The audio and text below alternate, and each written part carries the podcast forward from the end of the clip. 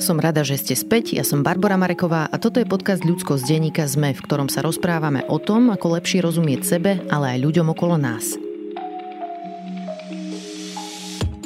Dnes o Ukrajine s novinárkou Stanislavou Harkotovou, ktorá píše pre portál aktuality.sk. O vojne sme sa v tomto podcaste rozprávali viackrát, ale dnes tu mám pre vás hostku, ktorá má na Ukrajinu unikátny pohľad, lebo je tam už tak trocha ako doma. Stanka tam začala chodievať pred rokmi a bola tam dokonca aj v čase, keď vypukla vojna. A keďže počas svojich ciest zvykne bývať v tamojších domácnostiach, vidí zblízka, čo ľudia prežívajú. Rozprávala mi, čím si ju Ukrajina kedysi získala a prečo tam trávi toľko času. Vysvetľuje, ako tamojší ľudia vnímajú roky trvajúcu hybridnú vojnu a informačný chaos, ktorý zmiatol množstvo ľudí v krajinách Európskej únie. Vo svojich článkoch Stanka prináša aj príbehy Ukrajiniek a Ukrajincov, ktorí prežili rôzne hraničné situácie, väzenie či mučenie. Takže mi hovorí, ako utrpenie zvládli a ako sa im darí vo svojich životoch pokračovať. Ale povedala mi aj o sebe a o tom, ako zážitky z posledných mesiacov zmenili jej pohľad na to, čo je dôležité. Ak mi chcete napísať, moja adresa je ludskost@sme.sk, no a toto je Stanka Harkotová.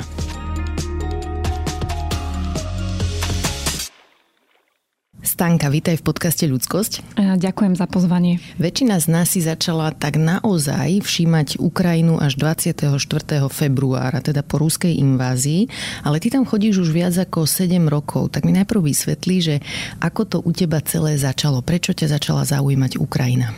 No, u mňa je to taký jeden veľký paradox, pretože ja som sa narodila v tesnej blízkosti ukrajinskej hranice. Ja pochádzam z východného Slovenska. A my, východniari, alebo tí ľudia, ktorí žili sme v pohraničí, sme tak nejak vnímali, že vedľa nás je tá hranica a aj sme sa možno častejšie, že sme boli v kontakte s ľuďmi, ktorí prichádzali z Ukrajiny. Ja si už z detstva pamätám, že vlastne po dedinách chodili Ukrajinky, ktoré, povedzme, po páde vlastne Sovietskeho zväzu, tak tam prišiel tiež ten taký akože základný kapitalizmus, takže tí ľudia si snažili privyrobiť k tým akože veľmi malým výplatám a mizerným dôchodkom, takže chodili po dedinách a predávali rôzne veci. Čiže to bol napríklad úplne prvý môj kontakt s Ukrajinou, keď sa pýta, že na tie také úplne že prehistorické spomienky. A potom ten profesionálny, to bolo vlastne v roku 2015. Ja som sa už predtým zaoberala trochu všetkými tými udalosťami od Majdanu, anexie Krymu až po tie referenda a následne, keď to teda vybuchlo v lete v ten ozbrojený konflikt. Ale nikdy to nebolo na tej profesionálnej úrovni. A v 2015. bol február. Pamätám si, že naskytla sa možnosť navštíviť deti, ktoré prichádzali z Donbasu na Slovensko v rámci takých rehabilitačných pobytov, kde mali možnosť jednak trošku si oddychnúť od tej zóny bojov.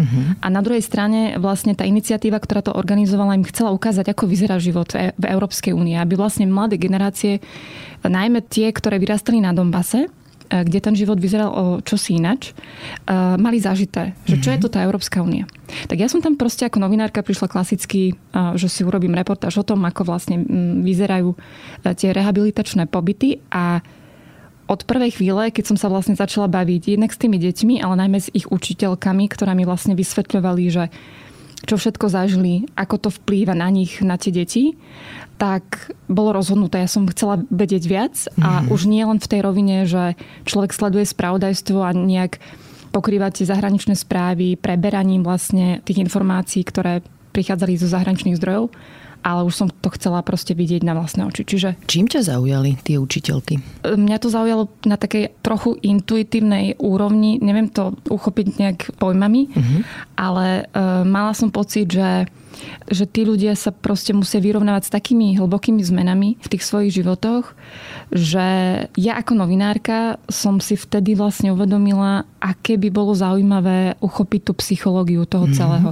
A ja som sa vtedy vlastne nikdy nejak akože nevenovala tomuto druhu práce, ale vždy ma lákalo prostredie, kde sa rozpínajú extrémy tak trochu a vlastne tam zrazu sa pred mojimi očami vlastne odohrávali tie príbehy, ktoré že jednoducho oni mi opisovali, ako sa museli skrývať, čo sa vlastne dialo počas tých udalostí, keď sa tam proste rozbiehali tie tzv. Referendá. A sama som si uvedomila, že koľko toho o tom neviem, aké je to zaujímavé a prečo vlastne o tom sa na Slovensku nepíše, respektíve píše v takom veľmi obmedzenom množstve tých osobných reportáží z miesta. A tak to celé asi začalo a mal som veľké šťastie, lebo ja som tam vtedy, to bolo v častej papierničke, to si pamätám ešte. A vlastne stretla som tam mladú Ukrajinku z Užhorodu, ktorá im tlmočila z ruštiny, z ukrajinčiny do slovenčiny. A strašne sme si sadli ľudsky a vlastne táto mladá žena je dodnes jedna z mojich najlepších kamarátok. Čiže vlastne zažívaš naozaj takú rovinu jednak toho profesionálneho uvedomenia si, že máš pred sebou niečo veľké, čo ako novinár chceš byť pri tom. Mm-hmm. A na druhej strane to bola osobná rovina, že som vlastne zistila, akí sú tí ľudia fajn, že my naozaj sme mali predstavu o tom, že Ukrajinci sú nejaká zvláštna sorta toho východného bloku, ktorí sú ešte niekde akože zaseknutí v tom sovietskom uvažovaní, ale potom ty vlastne zistuješ, aká je tá Ukrajina pestrá a máš možnosť sa rozprávať s ľuďmi z Kieva, zo západnej Ukrajiny, z Donbasu a zistuješ, že nie je to úplne také jednoduché a jednoznačné s tou Ukrajinou. Dobre, a toto ma ešte zaujíma, že ako vlastne funguješ, lebo ty zvykneš na Ukrajinu chodiť aj na dlhšie obdobia, týždne, teraz si tam bola dokonca mesiace, sa mi zdá. Z čoho tam vlastne žiješ, lebo iné redakcie zvyknú posielať novinárov na 2-3 dní alebo na týždeň maximálne, pozbierajú tam nejaké rozhovory, prinesú ich späť a ty tam v podstate žiješ nejaké obdobia. Ako to máte zorganizované s redakciou? No, na začiatku to bolo tak, že veľakrát to bolo o mojej osobnej iniciatíve. To znamená, že ja som mala vždy šťastie vlastne na šéfov, ktorí mi nikdy nepovedali, že to sa nedá, alebo proste nechod, lebo niečo. Vždy som našiel kompromis a vždy som našla možnosť vycestovať. A samozrejme fungovala som tam v rámci toho, že aj ja chcem ušetriť, aj chcem aj vlastne redakciu ušetriť. Takže som sa snažila vždy nájsť kompromis, ktorý bude aj cenovo priateľný, pretože samozrejme redakcie teda hovoria, že na tento typ proste reportáží nie sú úplne akože finančné prostriedky, ale ja som mala vlastne vždy od začiatku aj tú moju predstavu nastavenú tak, že bolo by fajn, keby som pohodla s tými ľuďmi. To znamená, keď som prvýkrát cestovala na Donbas, tak sa naskytla možnosť byť tam s ľuďmi z tej konkrétnej humanitárnej organizácie, ktorí ma vlastne pozvali, aby som teda sa pozrela na jednak ich prácu a jednak na to, ako vyzerá život na Donbase v tých podmienkach vojny. A odvtedy mám pocit, že v momente, keď to ide po tejto rovine, že ty máš možnosť vlastne zostať v nejakej rodine alebo u nejakých známych, tak vtedy sa vlastne o tej krajine dozvieš o dosť viac. Čiže ja som si vždy hľadala potom presne tento model.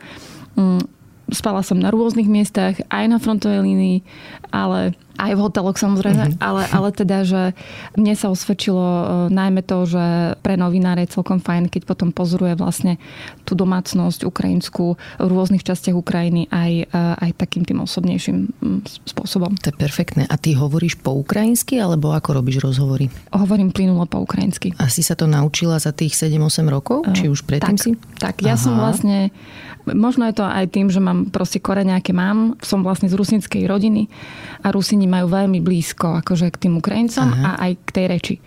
A ide najmä o ten prízvuk a najmä o tú schopnosť vedieť to na odpočuť. A ja som sa učila ako úplný laik a nado mnou tak akože všetci krútia hlavami, že ako je možno, že ty si sa z troch ciest na Ukrajinu naučila zrazu po ukrajinsky.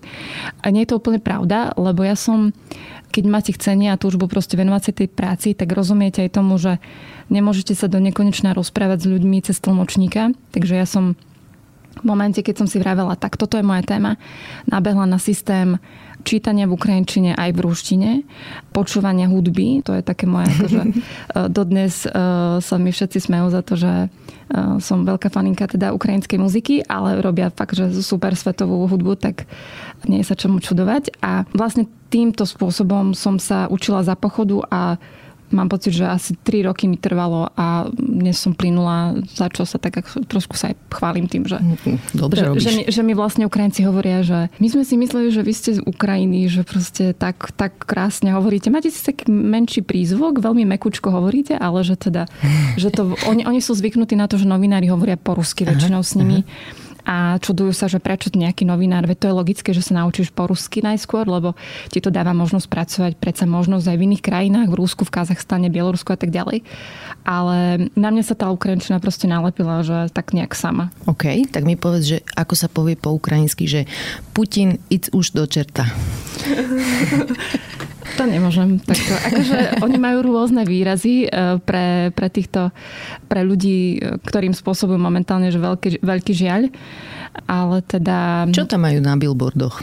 Viem, že tam majú také odkazy, ja neviem ich prečítať. Ruský korábel, to je proste akože, a po rusky to je samozrejme, to je ten akože najslavnejší výrok jednoho z tých obrancov Hadieho ostrova, ktorý teda vojsko, alebo ruskú vojenskú loď, ktorá sa vyhražala, že teda im ich bude ostreľovať, tak ich poslali kade ľahšie. Ale tých billboardov je akože veľmi veľa, aj takých pozitívnych, najmä v zmysle tých hesiel pro ukrajinských, alebo takých tých, kedy oni zdôrazňujú tú svoju lásku k Ukrajine. To sú známe heslá typu Ukrajina ponad vse. Čiže akože Ukrajina je nad to všetko. Ale to ti nebudem prekladať takéto veci.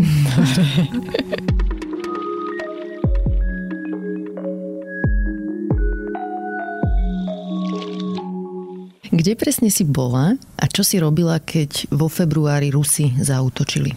Ja som bola v nočnom vlaku na trase z Kieva do mesta Kramatorsk, to je na východe Ukrajiny, a spala som a zobudila som sa na to, že mi drnčí pri hlave mobil a strašne som sa čudovala, že kto mi volá o 3:15 ráno. Volal mi kolega, ktorý bol v susednom vozni a povedal veľmi stručne: bombardujú Kiev, Charkov, Mariupol, čo budeme robiť. Tak som vravila len to, že teda daj mi chvíľu, lebo proste zobudíš sa, nevieš vlastne, čo sa deje.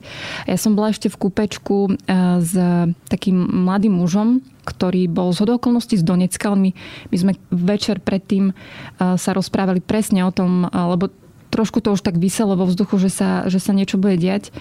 A on sa ma pýtal, či sa nebojím práve v tejto situácii cestovať na východ, lebo nevyzeralo to dobre a tá kalkulácia s tým, že pokiaľ sa začne vojna, tak sa začne práve na východe.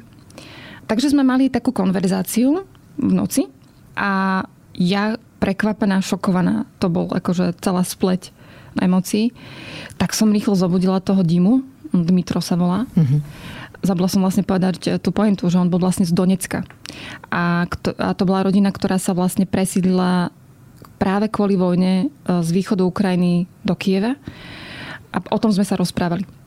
A ja v takom nejakom proste šoku z toho, že čo sa deje, tak som ho zobudila s tým, že Dima, prosím vás, že zavolajte svojej žene, lebo rozprávame o tom, že teda má rodinu v Kieve a ide len na otočku vlastne na ten Donbas. Tak on tiež tak nejak veľmi akože prekvapene začal obvolovať všetkých svojich známych, svoju ženu a už som len počula, že vlastne v susednom kúpečku zvoní mobil, že vlastne to, čo ja poznám z tých nočných vlakov, že jednoducho ľudia sa tak držia v tých svojich akože kojkách, tak zrazu len počujete, ako sa zatvárajú dvere, ako ľudia vlastne chodia po tom vlaku, vrátane sprievodkyne. Tak sme sa tam tak za ňou tiež všetci nahrňali, že teda čo sa vlastne deje, že možno, že oni predsa len v tom vlaku majú viac informácií, lebo chvíľu to vyzeralo tak, že vy sa vlastne vlakom rútite do nejakej veľmi ako do nejakých dramatických podmienok. A ten moment toho, ako ste veľmi zaskočení tými informáciami. Prvýkrát som mala takú v zásade životnú skúsenosť, že som vôbec netušila, že čo mám robiť. A už som tak len odovzdane, lebo sme sa aj s kolegom radili, že teda čo, ako vystúpime skôr, alebo čo budeme vlastne robiť. Tak sme si nejak tak ako logicky zvážili, že budeme pokračovať v ceste, vystúpime síce o zastávku skôr, vystúpime v meste, ktoré zatiaľ nebolo ostreľované raketami, lebo na ten Kramatorsk vtedy dopadlo niekoľko rakiet na vojenské letisko. Takže sme si začali tak racionalizovať tie naše kroky, ale ja neviem, k čomu to vlastne prirovnať, pretože vtedy takýto zážitok som ešte nemala.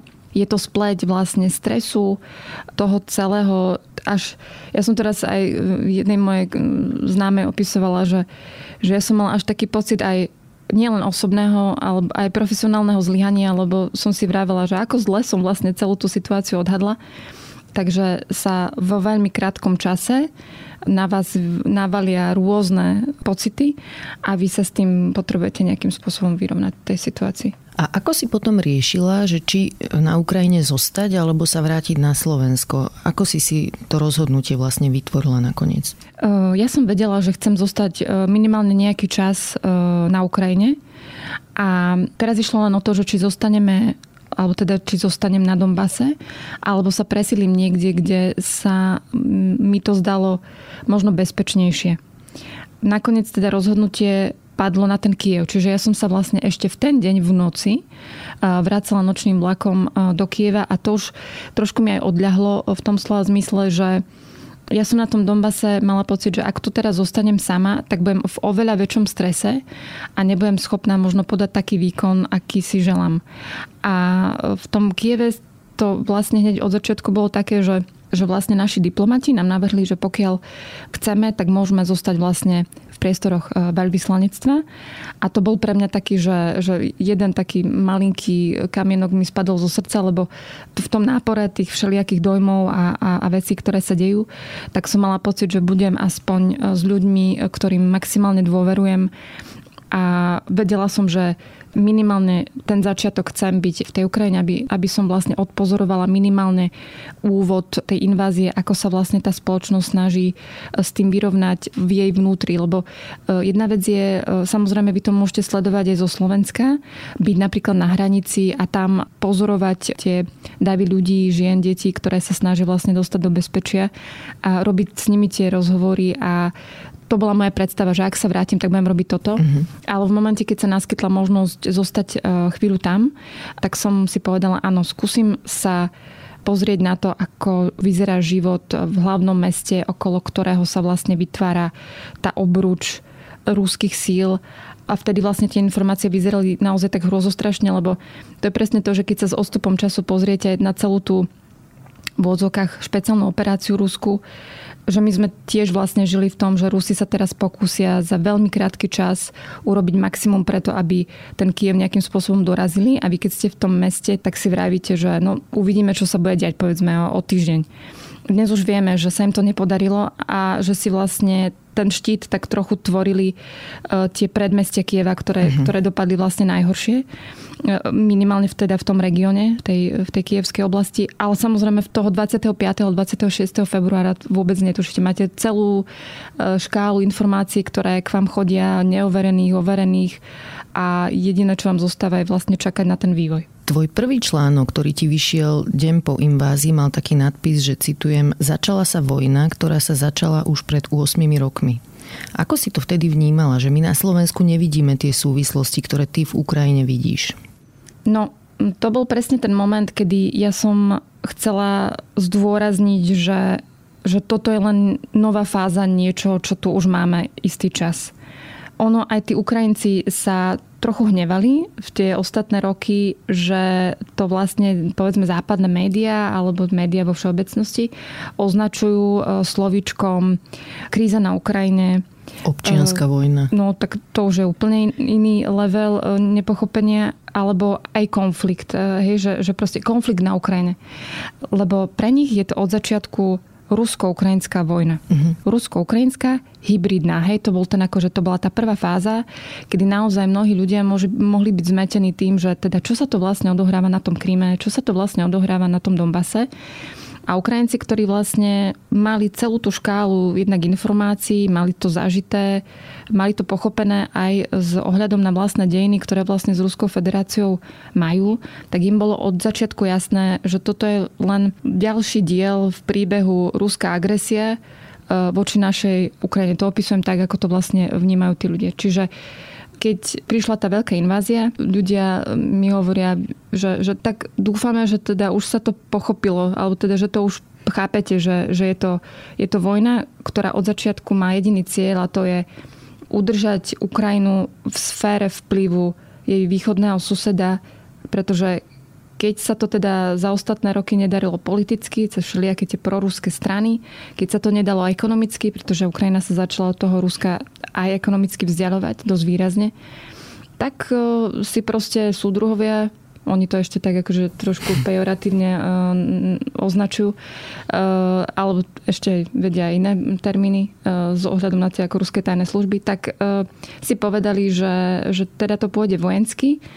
A keď sme sa začali brániť, tak ešte akože trošku nám prikúrili. A čo bolo zaujímavé sledovať, tesne pred tým konfliktom ja som mala rozhovor s takou mojou kamarátkou, vlastne to je ukrajinská dokumentaristka, a sme tak smutne sedeli nad 2 kávami.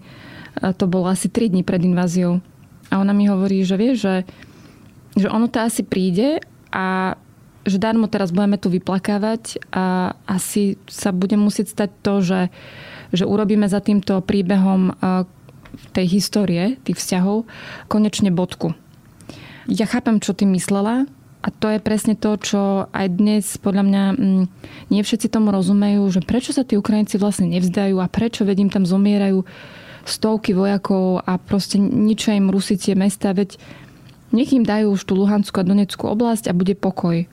Ale Ukrajinci to tak nejak akože vnímajú, že pokoj nebude nikdy, pokiaľ tí Rusi alebo Kremeľ vlastne neovládne ako celkovo tú krajinu v zmysle, nemusí to byť práve teraz, ako to teraz vidíme tým vojenským spôsobom, ale že jednoducho ju dostane pod kontrolu, pretože to bude povedzme oslabená krajina, ktorá bude mať oslabené politické štruktúry, že proste tí ľudia budú nejakým spôsobom rozhádaní, lebo dnes vidíme veľkú jednotu medzi Ukrajincami, ale keď sa s nimi rozprávam, všetci mi hovoria, že my nesmieme zaspať na vavrinoch, a aj keď povedzme sa skončí prvá fáza, tá horúca, a ona sa jedného dne skončí, tak budeme musieť urobiť všetko preto, aby sme naďalej zostali takí, že vieme jasne, že čo chceme, kam chceme smerovať, a nesmieme dovoliť, aby nás tu proste porozdeľovali a polarizovali kadejaké rôzne témy, pretože to bude katastrofa. Pretože to bude presne ten moment, keď opäť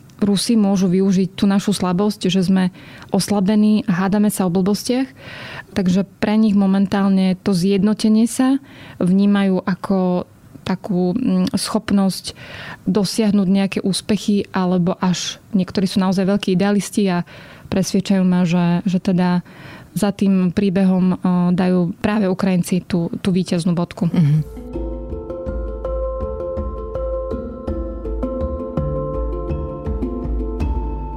Veľmi sa mi páči, že prinášaš aj príbehy konkrétnych ľudí, lebo vďaka nim si vieme lepšie predstaviť, aké to na Ukrajine je, ako to ľudia prežívajú, a chcem, aby si nám niektoré z nich prerozprávala. Zaujal ma napríklad príbeh zdravotníčky pani Ľubov Pašinskej. Ako si sa s ňou zoznámila? S Ľubou Pašinskou som sa zoznámila v Užhorode, aj keď je to rodená Irpinčanka, alebo teda obyvateľka Irpine, jedno z tých miest na tých krajoch Kieva, ktoré ruská armáda vlastne bombardovala letecky. A ja som ju spoznala v Užhorode. Už vlastne ako presídlenkyňu, ako človeka, ktorý, to bolo krátko potom, ako sa im podarilo s mužom vlastne z tej ostreľovanej Irpine dostať do bezpečia. A bolo to zaujímavé, lebo ja som sa tak ako motala tým Užhorodom a hľadala som príbehy a rozprávala som sa s mnohými presídlencami.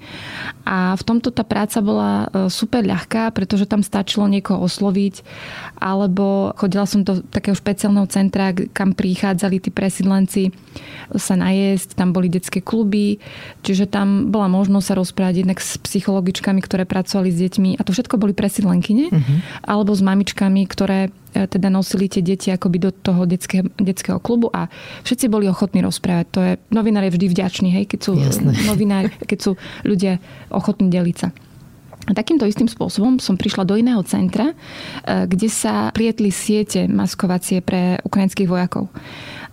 Lebo sa mi zdalo, že to bude aj vizuálne zaujímavé, že si tam urobím nejaké fotky, a išla som naozaj len tak naslepo.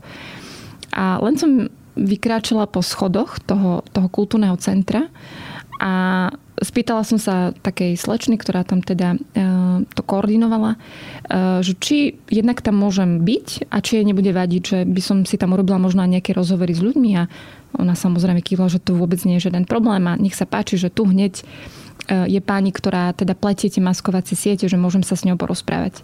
A to bola práve táto pani Ľubov. A ona ma hneď chytila za ruku a hovorí, že ja vám presne poviem, že ako to bolo. Že poviem vám presne, že ako som musela utekať. Ešte mi ukazovala aj dokumenty, že aby ste mi verili, že to som ja, proste tí ľudia naozaj mali aj takú nejakú potrebu ukazovať, že to je realita, že v niečom je to až také smutné, keď tu vidíš aj, že niektorí ľudia proste neveria tým príbehom alebo tak. A na druhej strane máš tých, ktorí to prežili a oni sú ešte aj schopní vám ukazovať svoj pas a že naozaj sú z Irpine a že takto sa volajú a že to vlastne všetko sedí, že to sú fakty. No a my sme sa rozprávali asi 2 hodiny, kde ona vychrlila na mňa celý ten svoj príbeh, hovorila veľmi takým tichučkým hlasom, ale veľmi zároveň takým rázným, že v tom je aj potom zaujímavý ten môj postup, že ja som si zvolila to, že ja som prepísala tie slová, že necítila som potrebu, aby som tam vlastne ja ako autor nejakým spôsobom zasahovala do toho textu, lebo sa mi zdalo, že to, čo mi povedala, nepotrebuje žiadnu vlastne žiadnu úpravu. Tak? A ten jej príbeh je vlastne o tom, ako ona, ktorá pracuje v nemocnici a roky predtým sa venovala dobrovoľníckej práci, ako mnohí Ukrajinci, pretože Ukrajina je známa tým, že od Majdanu mnohí ľudia sa snažia nejakým spôsobom aktívne zapájať do toho spoločenského diania.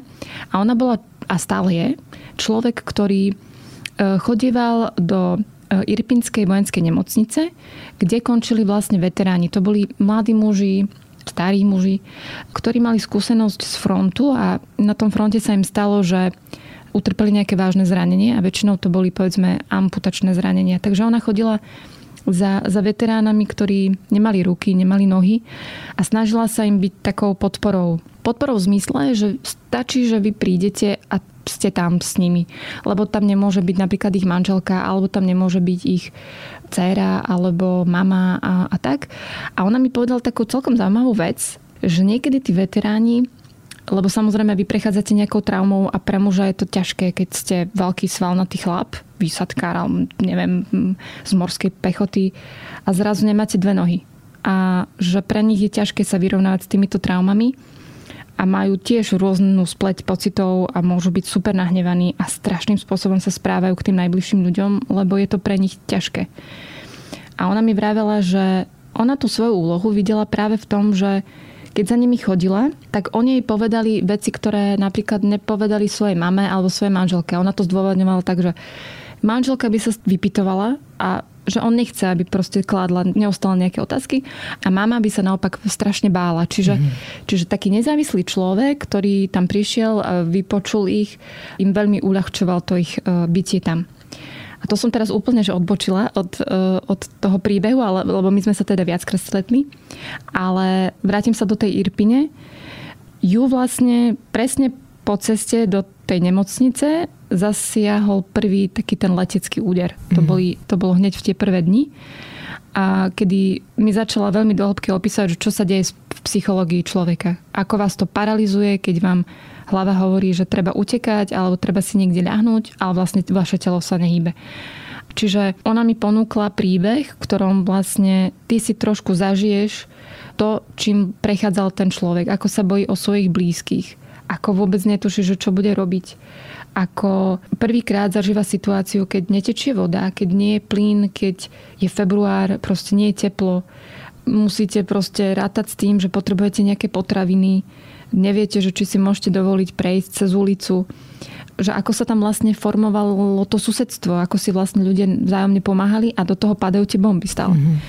A v istom momente sa musíte rozhodnúť, že buď zostávate a vôbec netušíte, čo sa s vami stane, alebo to risknete a ujdete nejakým spôsobom. Ako sa oni rozhodovali, že či pôjdu, kadiaľ pôjdu, že za akých okolností to proste nakoniec prišlo, hej, že to bolo presne v takej dramatickej chvíli, kedy ona bola schopná si vlastne ani nič si nezbalila. Ona len vzala 2 kocúrov, ktorých majú, šupla ich do auta, 1 spacák a to bolo všetko a vydali sa vlastne na tú cestu. Opisovala, aké to je, keď sa prvýkrát stretnete z očí v oči v situácii, keď vám ide o život. Keď neviete, že či ten vojak na vás vystrelí alebo nie, lebo oni prechádzali cez ruský blogpost, kde ich vlastne kontrolovali tí vojaci. A ten spacák, tam bol aj nejaký problém, si pamätám z toho článku, že bol nejaký zelený alebo kaký farby a že ich to triggeruje tých Rusov. Mal vojenskú farbu, takže ona sa ešte snažila ako obrátiť na tú druhú stranu, ale tým, že vlastne tí vojaci to tam všetko rozbaľovali, tak ešte aj to vám spôsobuje stres, lebo si hovoríte, že čo mám to teraz vyhodiť z okienka, keď uvidia, že to vyhadzujem z okienka, že môžu začať strieľať. Proste stres, ktorý podľa mňa my nepoznáme, že na aké dno si ty vieš vlastne siahnuť s týmito skúsenosťami, ale teda nakoniec pre jej rodinu to dobre dopadlo. Podarilo sa im vlastne dostať na to územie kontrolované Ukrajinou a nakoniec až do bezpečia, teda do toho Užhorodu. A ja som sa potom vrátila za touto pani už priamo do Irpine, pretože keď sme sa aj lúčili, tak som jej vravela, že jedného dňa k vám prídem na kávu, že verte tomu, lebo ona bola v tom Užhorode taká fakt ako kôpka nešťastie, veľmi, veľmi ako smutný človek. A jej manžel, to bolo tiež ako, že to je taká samostatná kategória, že čo vlastne robí psychológia, alebo teda vojna s psychológiou ženy a muža. Lebo tí muži majú občas pocit, že neurobili dosť, že neobránili tie svoje rodiny, alebo proste vyčítajú si presne také veci, že sa ukázali ako nejakí slabosí. Až to riešili na takej úrovni, že sa potom vojakov pýtali, že čo robiť, keď proste nie si ozbrojený a na teba proste mieria, ja neviem, 11 mužov mierí. Čiže oni si tiež ako sa museli nejakým spôsobom vyrovnať s týmito vecami a o to viac bola moja radosť, keď som teda dorazila, to bolo začiatkom mája, do tej Irpine, kde sa teda títo dvaja manželia rozhodli, že oni ten svoj dom dajú dokopy. Chvála Bohu, nebol vyhoretý, nebol nejakým spôsobom super rozbombardovaný, aj keď bol poškodený, ale teda dá sa v ňom byť a dá sa proste takým tým bežným spôsobom zrekonštruovať a to bolo super ich vidieť, napríklad usmievať sa. Samozrejme, že sú stále ako smutní, lebo keď sa rozhliadnete okolo, oni vlastne bývajú presne v tej štvrti, ktorá je najviac zničená. Takže tam sú rozbombardované domy všade okolo nich a mnohí tí susedia už len mávli rukou, že to proste nemajú ani šancu, že z čoho to zaplatia nové domy proste budovať, nové bytovky a tak. Takže oni sú tam akože taký malý ostrovček. Ale tá Ľubov, tak ona má takú povahu, lebo ja som sa aj presne na to pýtala, že či je to v nej, že je takáto aktívna. A ona hovorí, že do istej miery asi aj áno, ale že čo iné zostáva, pretože ona keď sa vrátila, v tej Irpine panovalo ticho. A teraz, keď začali vlastne buchotať a opravať tú strechu a vstávať múr na novo, ktorým tam nejaký tank im to tam rozbombardoval, tak vlastne začali sa akože diať veci v ich dvore okolo domu. A hovorí, a neuveríte, ale zrazu o 4 dní počujem, že už sa klepe aj tam a už sa klepe aj hentam. Čiže aj tí susedia asi, keď videli, že do tej Irpine sa vracia život, oni sa vrátili niekedy v polovici apríla, tuším. A vtedy to ešte bolo také všelijaké, že nevedeli sme, či sa tí Rusi vrátia, nevrátia, či budú ešte nejaké raketové útoky. Takže aj tí susedia, ktorí možno to vtedy ešte tak sedeli a čakali, nevedeli, že čo, sa vlastne začali inšpirovávať práve touto rodinou a začali opravovať tie svoje domy takisto. Ďalší statočný človek z tvojich článkov sa volá Vsevolod Stebľuk, vojenský lekár a veterán. Povedz mi o ňom viac. No to je tiež taký zaujímavý pán, ktorý má neuveriteľný príbeh. On má jednak zažitý Majdan. Mnohí z tých ľudí, s ktorými som sa rozprávala a sú presne takíto akože veľmi aktívni, majú zažité to, čo tí Ukrajinci zažili na tom námestí Kieva. Oni o tom dokážu hodiny rozprávať, aké to bolo úžasné. Vidíte emócie proste. A nie len oni, ale mám príbeh aj dokonca s pani, trošku teraz odbočím, ktorá, keď bol Majdan, bola v Donecku a ona mi opisovala, ako to prežívali tam. A boli by mnohí ľudia prekvapení, ktorí si myslia, že východná Ukrajina bola nejaká úplne, že proruská. Nie je to úplne pravda. A boli tam ľudia, ktorí mali akože takéto cítenie, hej, pro ukrajinské alebo pro majdanovské, keď to tak nazvem. Ale teda späť k tomu Vsevolodovi. On pomáhal ako lekár už na tom Majdane. Keď sa začala vojna, preň ho nebola iná možnosť len ísť na front a pomáhať tam ako vlastne lekár. A osud to nejak zariadil tak, že ho poslal ten vojnový vír, neviem, jak to mám nazvať, rovno na miesto, ktoré si vlastne v roku 2014 zažilo jednu z tých najväčších bitiek. To už bolo s priamým zapojením ozbrojených síl Ruskej federácie.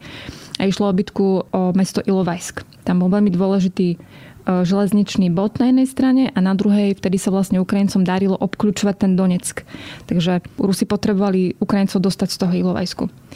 A naozaj išli prudké boje a v istom momente to boli naopak Ukrajinci, ktorí sa ocitli v obliehaní.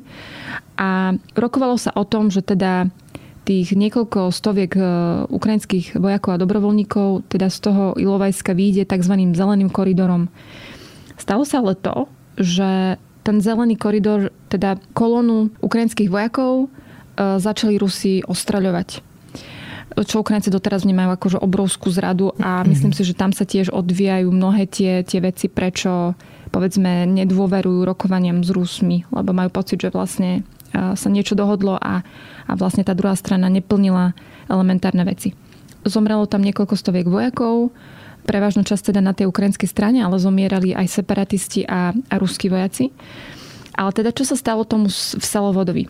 Vsevolod sa dostal spolu s ďalšími zranenými vojakmi do ruského zajatia, ale takým spôsobom, že on keď sa vlastne prebral po tom boji, alebo potom ako vlastne jeho auto zasiahla, myslím, že to bola mína, alebo proste nejaká munícia, a prebral sa z bezvedomia, tak si všimol, že vlastne to bojové pole obchádzajú ruskí vojaci a bol tam jeden ruský veliteľ, ktorý sa mu zdal, že možno by bolo dobré ísť za ním, lebo on už bol v stave, kedy sa už ničoho nebal. On mi to opísal tak, že mňa to už bolo jedno, že či ma zabijú alebo nezabijú. A zhodou okolností mal pri sebe preukaz Medzinárodného červeného kríža, tak si vymyslel takú ako habaďuru, že to zahra na to, že je z Červeného medzinárodného kríža a povie tomu ruskému vojakovi, že teda on je tam na to, aby evakuoval zranených vojakov a uvidí, že čo z toho bude. Ten ruský veliteľ ho prekúkol, ale nechal ho, nech vlastne pozbiera tých ukrajinských zranených vojakov a odvezie ich vlastne na ten ruský, na tú ruskú pozíciu. Tam, kde teda akože mali svoj tábor Rusy. A človek by čakal, že to dopadne nejak tragicky, ale dopadlo to úplne naopak, pretože ten ruský veliteľ tomu ukrajinskému vojenskému lekárovi vlastne nakoniec pomohol. V tom slova zmysle, že po niekoľkých dňoch dovolil, aby ten Vsevolod Stebľuk vyviezol.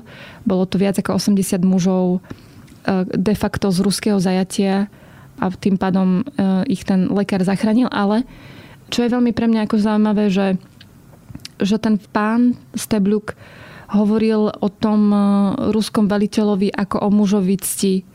Že napriek tomu, že ich tam mohli zabiť tí Rusi, že ich mohli zobrať do zajatia, že všeličo sa im mohlo zle stať, že on sa vždy správal s tou vojenskou cťou, že to bolo vidno, že to bol vzdelaný človek, ktorý dodržiaval nejaké pravidlá a to je vlastne na tom príbehu to fajn, že niekto by čakal, že teda tí Ukrajinci budú len nejaké akože hrozné veci rozprávať o tých Rusoch a tak, alebo to, že to nejakým spôsobom zamlčia.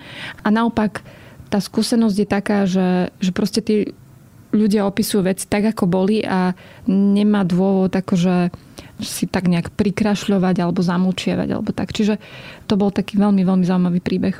A pekná scénka, ak si ju dobre pamätám z toho článku, bola, ako vytiahol fotku svojho deda. Alebo si ju nejako všimol ten ruský veliteľ v jeho notese alebo tak, niečo, tak začali riešiť, že obaja mohli mať dedov vlastne vo vojne. Hej, že on vlastne na ňo išiel trošku tak psychologicky, že stavil na tú svoju bezprostrednosť. On aj ako človek je veľmi na to, že koľko on má vyznamenaní a človek by čakal, že to budú ľudia, ktorí majú také prirodzené hranice, alebo dokonca niektorí vedia mať aj čínske múry okolo seba vystavané, lebo naozaj ten záujem o ich osobnosť je veľký a samozrejme tí ľudia si chcú trošku načrieť a chcú sa zoznamovať a chcú sa rozprávať, ale tento pán je úplne bezprostredný, taký veselý. Ja mám pocit, že s ním sa môžete rozprávať o čomkoľvek. Teraz tiež vlastne, keď som bola v apríli v Kieve, tak som mu napísala, či sa nestretneme a on jasné. Tak sme išli na kávu, ešte ma zobral na také jedno miesto, kde sa organizoval mobilný špitál, alebo teda mobilná nemocnica, ktorá práve vyrážala akože na ten Donbas.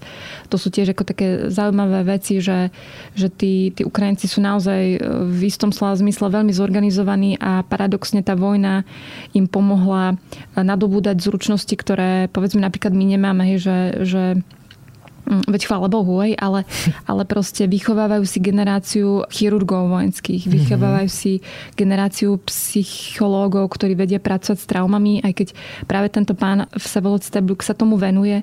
On pracuje vlastne s veteránmi, ktorí majú tú posttraumatickú stresovú poruchu a vlastne snaží sa na tej úrovni aj toho štátneho aparátu, aby sa vybudovali alebo vypracovali nejaké guideliny, ako pracovať s týmito mužmi alebo aj ženami.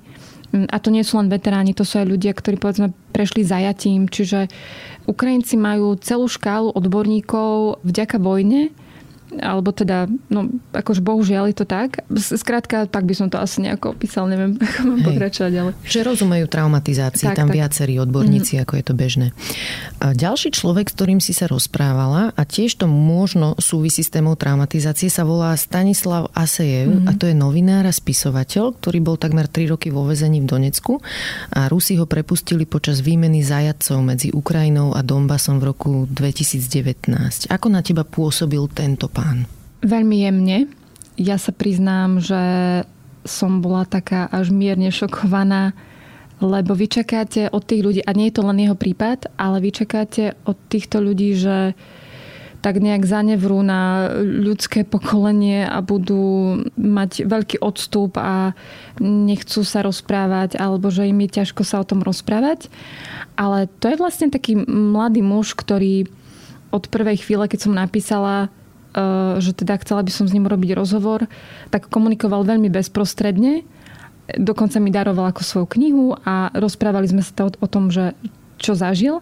A ja som proste na ňo celý čas tak sa dívala a vravím, že Stasi, ja to nechápam, že ako ste to prežili, že ja nemôžem stále uveriť, že to takto stojíte predo mnou živý. A on sa tak len usmieval a asi som nebola prvá, ktorá mu to samozrejme hovorila, ale mne sa veľmi ráta na tých ľuďoch, že oni si zachovajú takú pokoru voči tomu, že niečo sa im odohralo v tom živote a zároveň sa s tým snažia aj niečo urobiť, aby to v odzovkách nevyšlo na vnívoč. Čiže on je jeden z tých vlastne bývalých vojnových zajacov, ktorí hovorí o tej téme verejne a tým, že je to novinár, tým, že bol domáci a mal prístup, tak vlastne písal články a reportáže o veciach, ktoré by sme si asi za iných okolností nemohli len tak niekde prečítať.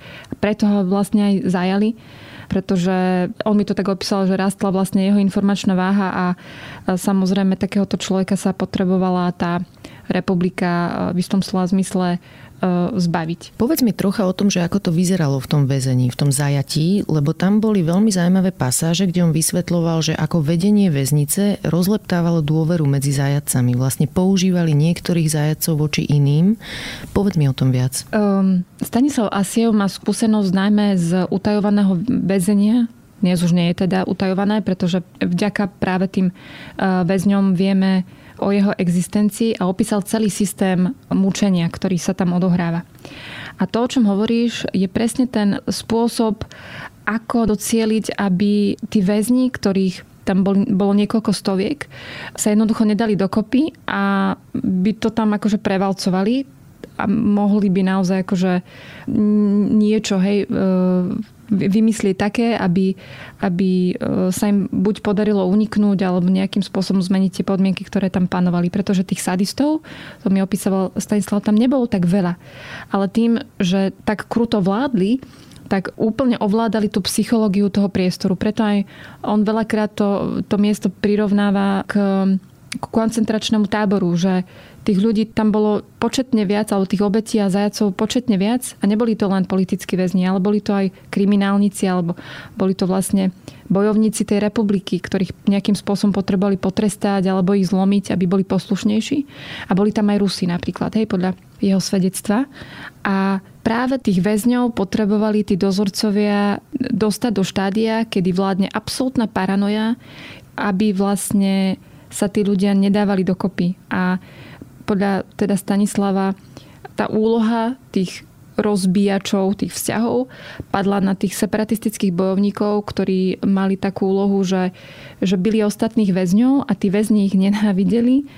A no skrátka, akože veľmi zložitý systém vzťahov, povách. Hovoril napríklad o tom, že keď vlastne bola cela, v ktorej bolo niekoľko mužov a v tej cele bolo viac tých akože bojovníkov separatistov, takže pre nich ako proukrajinských všetkých tých ostatných väzňov skrátka bolo oveľa ťažšie s nimi akože fungovať na tej cele, pretože oni boli vládcovia. Ale keď to bolo naopak, že tých bojovníkov nebolo veľa, ale bol tam medzi nimi profesionálny kriminálnik, niektorí mali odsedených, že 15-20 rokov, takže oni vedeli, ako to funguje v tých väzniciach a vedeli, že toto sú pravidlá a oni si tie pravidlá vlastne nastavili v tej svojej cele. A že vtedy sa to dalo akože vydržať, lebo keď už asi máte naozaj skúseného nejakého zeka alebo proste toho väzňa, to je proste taký tiež, ako to je samostatný svet, ktorý má svoje nejaké pravidlá, takže aspoň tento Stanislav opisoval, že sa to dalo vlastne vydržať. Ale teda tá izolácia bola veľmi a stále, predpokladám, že stále funguje miestom, ktoré tak trochu ako naháňa strach už len z pohľadu, že v 21. storočí je vôbec možné, aby v Európe existoval taký priestor, kde sa teda na vás vybúria všelijakí psychopati, jak to nazvať proste. Akože ľudia, ktorí, a to mi neopisoval len Stanislav, ale aj iní, buď príbuzní zajacov alebo bývalí zajaci, ktorí hovorili, že niektorí mali až taký akoby patologickú radosť z toho mučenia a to mučenie malo rôzne podoby a od elektrického prúdu po bitky a imitácie strelieb a ruskej rulety, keď už máte pocit, že už zomriete. Takže bavíme sa o mieste, ktoré už len z toho fyzického uhla pohľadu, to sú náročné podmienky, lebo vy žijete v nejakom malom priestore. To trošku odbočím, ale napríklad Ihor Kozlovský mi opisoval svoju samotku. Hej? To je proste pán profesor z Donecka. Filozof, historik. Ktorý vlastne strávil v zajatí 700 dní a on mi opisoval, že pol roka strávil v cele, ktorá až to ukazoval mi, že napravo hore bolo malinké zamrežované okienko, cez ktoré v zime zalietaval sneh. Potom som rozpažil ruky a dotýkal som sa oboch stien a potom tam bola len nejaká akože pričňa, posteľ a nado mnou ešte niekedy tam bola privárená ďalšia. Niekedy tam vedel byť nejaký väzeň, dole v podlahe dierka. Toaleta, z ktorej vychádzajú z času na čas potkany, z ktorej sa dvíha do tej celý kanalizácia. Čiže my sa bavíme o životnom priestore, v ktorom ja by som napríklad v živote nechcela skončiť. A stále som si kladla otázku a kladla som ju aj tým väzňom, že ako je vôbec možné vydržať takéto surové podmienky.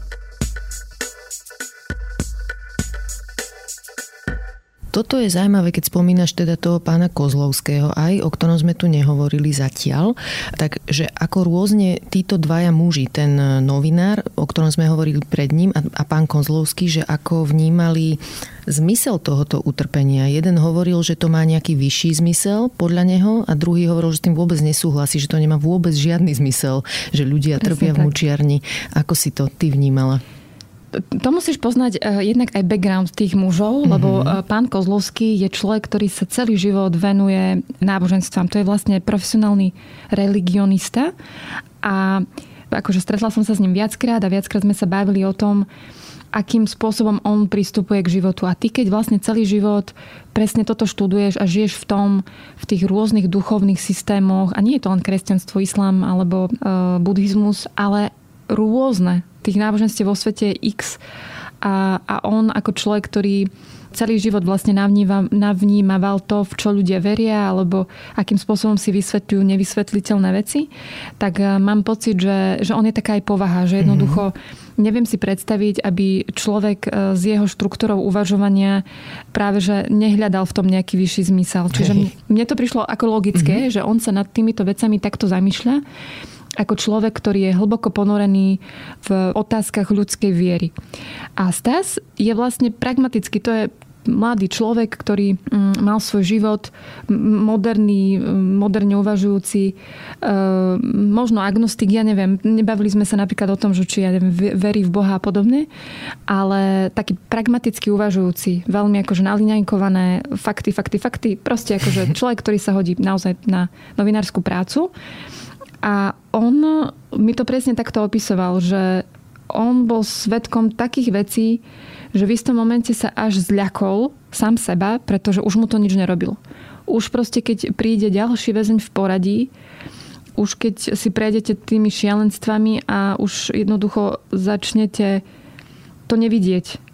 Takže že to bol pre ňo moment, kedy si vlastne on uvedomil, to je ináč zaujímavé, že on je vlastne študentom pána Kozlovského, on je vyštudovaný filozof a religionista a študoval presne na tej fakulte, kde pán Kozlovský prednášal. Čiže ja si skôr myslím, že je to asi o životnom nastavení a o tom, ako ten človek vo všeobecnosti berie život a na druhej aj to, akým spôsobom sa vyrovnáva s traumami, ktoré sa im tam stali. Pretože aj pána Kozlovského mučili, aj Stanislava mučili a viem si predstaviť, že a to mi ináč hovoril aj pán Kozlovský, že on ako človek s istým životným príbehom alebo skúsenostiami, predsa len je to 68-ročný pán, má isté nástroje, ktoré mu pomáhali sa s tým vyrovnať. Aj keď samozrejme on hovorí, že viete, jedna vec je ako zabudnúť a vyrovnať sa s tým a druhá je odpustenie. Odpustenie je tiež proces a tiež vám teraz vie hodinu rozprávať o tom, že ako to on vníma.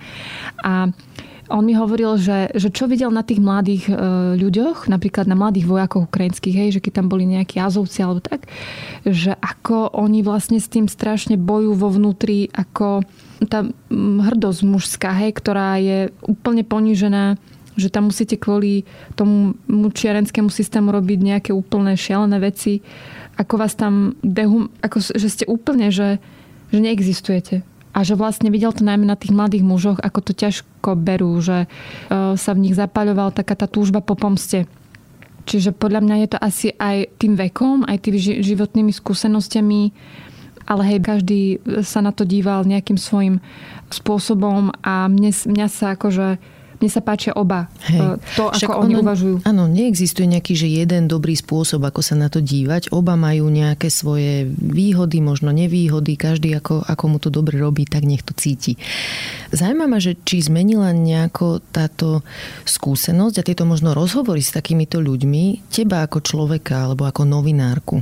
Je niečo také, čo si teraz všímaš viac, alebo ti to viac prekáža možno, alebo naopak v niečom ťa to inšpirovalo a motivovalo robiť niečo ináč? Z toho novinárskeho uhla pohľadu by som povedala, že ja som teda od istého momentu vedela, že chcem robiť presne tento typ práce a tie stretnutia s podobnými ľuďmi mi len ukazujú, že toto chcem robiť. Neviem, ako to ináč opísať. Je to proste na jednej strane, samozrejme, že novinári tužia potom, aby robili rozhovory s nejakými svetovými lídrami a prinášali ten exkluzívny obsah. A ja som si vlastne uvedomila, že v tých obyčajných ľuďoch je taký exkluzívny obsah, že netreba proste chodiť na žiadne zelenského tlačovky a podobne, že jednoducho stačí, keď nájdete ten veľmi symbolický príbeh, v ktorom je úplne všetko. A že ich je veľa. A ľudský, mám pocit, že tým 24. februárom ja som tiež prechádzala nejakými vnútornými zmenami a to sa netýkalo mňa, ale všetci, ktorí nejakým spôsobom vnímame tú vojnu, sme si museli akože urobiť poriadok v sebe. A ja som si napríklad povedala, že ja som človek, ktorý veľa žil v minulosti alebo príliš ako ďaleko v budúcnosti, že som si dokázala naplánovať pomalý život na 5 rokov dopredu. A teraz mám pocit, že to najdôležitejšie je prítomnosť. Že my si to tak málo uvedomujeme, ako nás naša prítomnosť vlastne ovplyvňuje v zmysle aj minulosti, aj budúcnosti, lebo tu a teraz nám ukazuje, že čo vlastne je naša minulosť a akým spôsobom sa s ňou vyrovnať. A v jeden deň sa s ňou vyrovnávate takto a na druhý deň úplne ináč, ale že skrátka už je to minulosť. Mm-hmm. A na druhej strane tá budúcnosť je taká, že príliš plánovať, teraz hovorím fakt výločne len o sebe, už sa mi nechce, som zistila, že už chcem vlastne to brať tak, že dnes chcem prežiť ten akože najlepší deň, alebo dnes chcem urobiť a dokončiť toto a teraz to spravím. Lebo si začnem uvedomovať, keď sa tak urobím si taký spätný pohľad, že koľko som ja toho nespravila. Už len keď si predstavím aj na tom Donbase teraz, toľkokrát som si povedala, keď prídem na budúce, tak to spravím. Keď prídem, ja neviem, o pol roka, tak určite to urobím, lebo je to super dôležité. Že teraz len tak si vypočujem tých ľudí, nebudem ich ani nahrávať, nebudem sa s nimi... A teraz, keď si uvedomím, že koľko vecí som ja mohla si ponahrávať, ktoré boli úplne úžasné, teraz to veľmi cítim, že vy sa môžete napríklad rozprávať s tými etnickými Rusmi na Donbase. Nestretávala som ich tak, že v hojných počtoch, ale sem tam niekde som takého človeka stretla a stretla som aj ľudí, ktorí povedzme žili v centre Kramatorska a boli to už najväčší fanúšikovia Vladimíra Putina. A vždy to skončilo pri tom, že sme tak posadili hodinku a pol. Oni nikdy nevedeli, že som napríklad novinárka. Rozprávali sme sa, mňa to len zaujímalo, že som chcela pochopiť štruktúru toho uvažovania. A vždy som si povedala, že keď príjem na budúce, viem presne, že kde tí ľudia bývajú. Zoberiem diktafón a teraz ich tak prekvapím, neviem, či príjemne alebo nepríjemne, že teda, či si na mňa spomínajú a že ja som novinárka a že bola by som rada, keby sme sa už na záznam ako rozprávali o týchto veciach. A dnes mám pocit, keď vidím, ako sa vlastne okolo toho Slovianska a Kramatorska sťahujú tí Rusi, že Pane Bože, čo ak už sa tam ani nedostaneme, alebo že jednoducho to tam rozbijú, alebo nedaj Bože, tí ľudia zomrú, alebo niečo sa stane, alebo budú evakuovaní či už do Ruska, alebo niekde na neznáme miesto, aj na Ukrajine. Už ich vlastne nenájdem v tom ich bytiku. Takže prítomnosť. To je taká skrytá reklama aj na mindfulness. Neviem, či si to uvedomuješ, keď o tom hovoríš, ale za mňa dobre. Ako sa díváš na Rusov a Rusky po tom všetkom, čo si videla na Ukrajine? Snažím sa si racionalizovať veci. Ja mám tú výhodu, že ja sa neviem ani ako človek, že dlho hnevať. Takže keď som na začiatku mala taký, že nával emócií, kedy som si povedala, že tí Rusi proste prečo nič nespravia a že aká to je hrozná krajina. Že nie sú schopní ani len vlastne pohnúť prstom. Tak som potom začala akože uvažovať, že je to aj pre nich zložité. Nie ich tak veľa, tých uvedomelých a tých intelektuálnych a tých, ktorí majú elementárnu empatiu. A že jednoducho tá krajina roky funguje v nejakej štruktúre. Ale...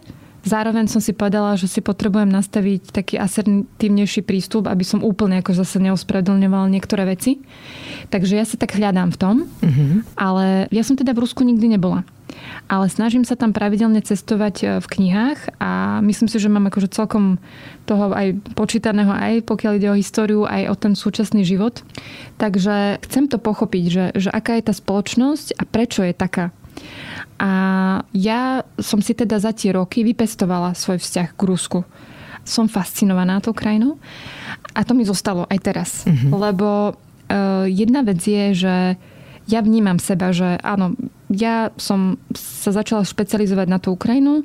Momentálne sa vidím, že moja rola je v tom, aby som stále akože bola prítomná v tej téme, ale do budúcna som vždy chcela posunúť tú hranicu aj v smere do Ruska. Uh-huh. A dnes mi napríklad strašne chýba od možno profesionálov, ktorí ja na jednej strane rozumiem, hej, že vy si dnes aj môžete podať ako žiadosť o vízum, nedostanete ho, takže sa do toho Ruska ani nedostanete.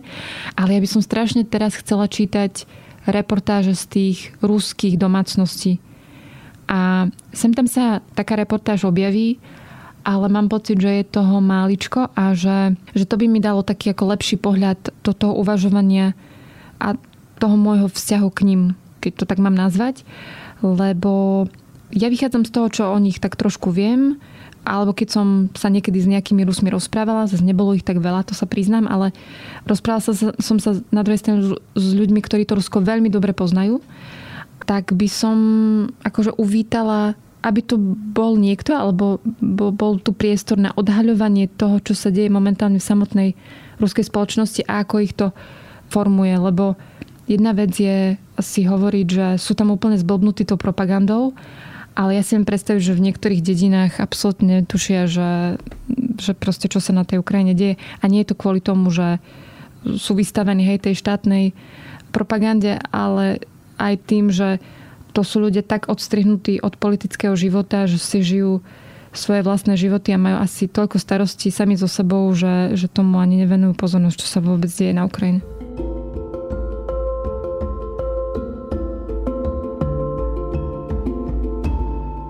Tento rozhovor nahrávame krátko potom, ako Ukrajina získala štatút kandidátskej krajiny na členstvo v Európskej únii. Teda hoci to ešte bude dlhý proces, kým sa stanú členskou krajinou, myslíš si, že ich to teraz nejak povzbudí v týchto ťažkých dňoch, alebo si to ani nevšimnú? No, pokiaľ by som sa mala riadiť mojimi Facebookmi, tak ich to veľmi posilnilo. Naozaj, akože toto je vec, ktorou dnes Ukrajinci žijú asi najviac. A aj keď je tam taký dovetok, že akú cenu sme za to ale museli zaplatiť s ohľadom teda na tie tisícky mŕtvych. Z toho, čo viem a viem, že aj to, že niektorí majú také obavy, že Pane Bože, Ukrajinci v Európskej únii, že čo to len bude znamenať, ja sa toho vôbec nebojím. My Ukrajincom zvykneme vyčítať, že to je nejaká skorumpovaná krajina. Áno, majú tam problémy aj s korupciou, aj proste oligarchovia si tam proste nastavujú podmienky, ale mne to príde tak, že mohli by sme sa pozrieť aj do zrkadla, že či náhodou my tiež s týmto nemáme problém. Je to veľká krajina, takže je to pochopiteľne aj obnos tých peňazí, aj toho celého systému je masívnejší. A samozrejme tá krajina potrebuje aj veľa modernizovať a tak, ale ja už len keď sa pozriem na to, že keď som na tej Ukrajine bola prvýkrát alebo na Donbase v 2015 a cestovala som tam každý pol rok pravidelne a videla som, ako sa posúvajú, že tí domáci to nevidia. Vždy akože nadávajú, že proste, že nikam sa to nehýbe a proste stále to tu tak akože žijeme si tu a Kyjev sa nestará, to jaký by som bola na východnom Slovensku ináč, alebo niekde na južnom, čiže tie isté problémy.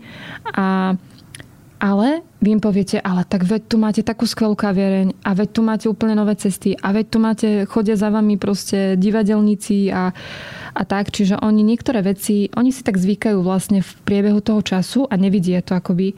A vy keď prídete tam a začnete to chváliť, tak oni si až vtedy uvedomujú, aha, že naozaj, asi je to tým, že tu žijeme, tak to tak ako nevnímame. Čiže oni sú schopní robiť tie kroky v smere zlepšovania aj životnej kvality, aj modernizácie. Ukrajinci majú toľko vychytávok, že my sa môžeme na to len akože dívať, že s otvorenými ústami. Takže ja nemám obavy o to, že či je alebo nie je to krajina schopná akože jedného dňa naozaj ako dobehnúť do toho cieľa. Keď im aj pomôžeme, tak sú schopní to rýchlejšie akože rýchlejšie sa tam dostať. Hej. Čo je tvoje obľúbené miesto alebo mesto na Ukrajine? Kam sa máme ísť pozrieť, keď sa bude dať? Do Kyjeva. Uh-huh. Teraz rozmýšľam, lebo na Donbas vás nechcem tak posielať teraz. A ja si myslím, že zážitok by mali ľudia aj zo Zakarpatskej oblasti. Krásna príroda, hory, už len taký Užhorod, kaviarničky, taká pohoda. Lvov je úplne nádherný.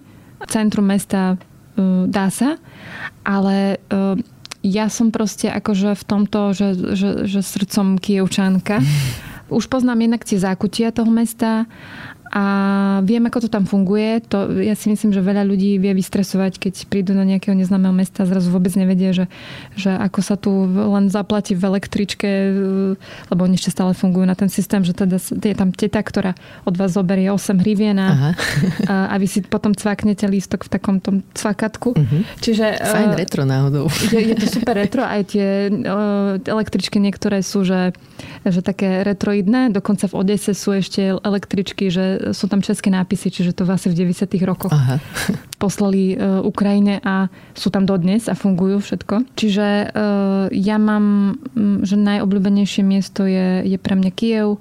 Vyhliadka na Dnepri. Teraz som mala možnosť tak akože pocestovať aj po tej kyjevskej oblasti, aj príroda. Čiže ja vlastne neviem ani kde začať, lebo máš to tam rada. Je to vidno. Je proste ja vždy, keď prídem do Kyjeva, tak mám taký rituál, že prídem na tom námeste Nezávislosti. To je to samotné akože srdce, ale ja mám vlastne takú výhľadku nad riekou Dnieper, tak tam pobudnem a potom sú to samozrejme tie dva hlavné chrámy v centre. Najmä akože chrám Svätej Sofie? Tak, Božej múdrosti, alebo ten Michalský sobor. Čiže pre mňa je aj toto taká vec, že ja si to veľmi spájam s Ukrajinou, že to nie je len o tej politike a tak, ale že je to zároveň o kultúre, o tých tradíciách, lebo jednak aj tým, že ako som hovorila, že som tam východniarka, tak vlastne ja som kultúrne tak blízko, hej, tej Ukrajiny. Čiže tam mám presne tie podnety, ktoré napríklad mi chýbajú v Bratislave a v tom Kyjeve to tam je, že na každom kroku. Odporúč nám ešte nejakú dobrú knihu. Ja, ako som spomínala, napríklad to moje cestovanie po Rusku. Teraz mám takú fázu, že ak mám čas, tak sa proste snažím si čítať najmä reportážnu literatúru a asi jedna z mojich najobľúbenejších reportáží sú Kolymské denníky Jaceka Huga-Badera. To je vlastne pohľad do súčasného sveta ľudí, ktorí žijú na ďalekom ruskom východe. To je tá známa Kolyma, ktorou prechádza nekonečná cesta a on vlastne putuje tým regiónom práve po tej ceste ako stopár, tak tam vlastne opisuje príbehy ľudí, na ktorých natrafí. A je to super sonda aj do hlav vlastne tých Rusov, do toho, čím žijú, aké majú zvyky, čím si prešli. Úplne, že najlepšia reportáž z tej knihy je vlastne príbeh dcery bývalého šéfa NKVD, ktorého popravili ešte za Stalina, Ježova.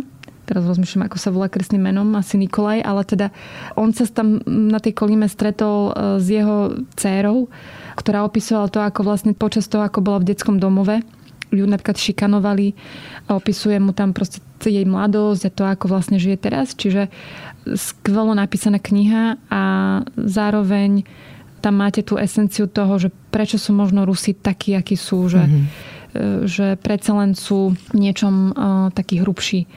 A keď hovorím o tých kolymských denníkoch, tak som si spomínala, že potom ten pohľad do minulosti, že ja si rada prečítam aj nejakú akože faktografickú knihu typu Timothy Snyder a tak, ktorý píše skvelé, aj tak akože príbehovo, ale mne sa veľmi páči, keď to píšu, keď o histórii vlastnej, ktorá je súčasťou tej veľkej, píšu vlastne tí ľudia.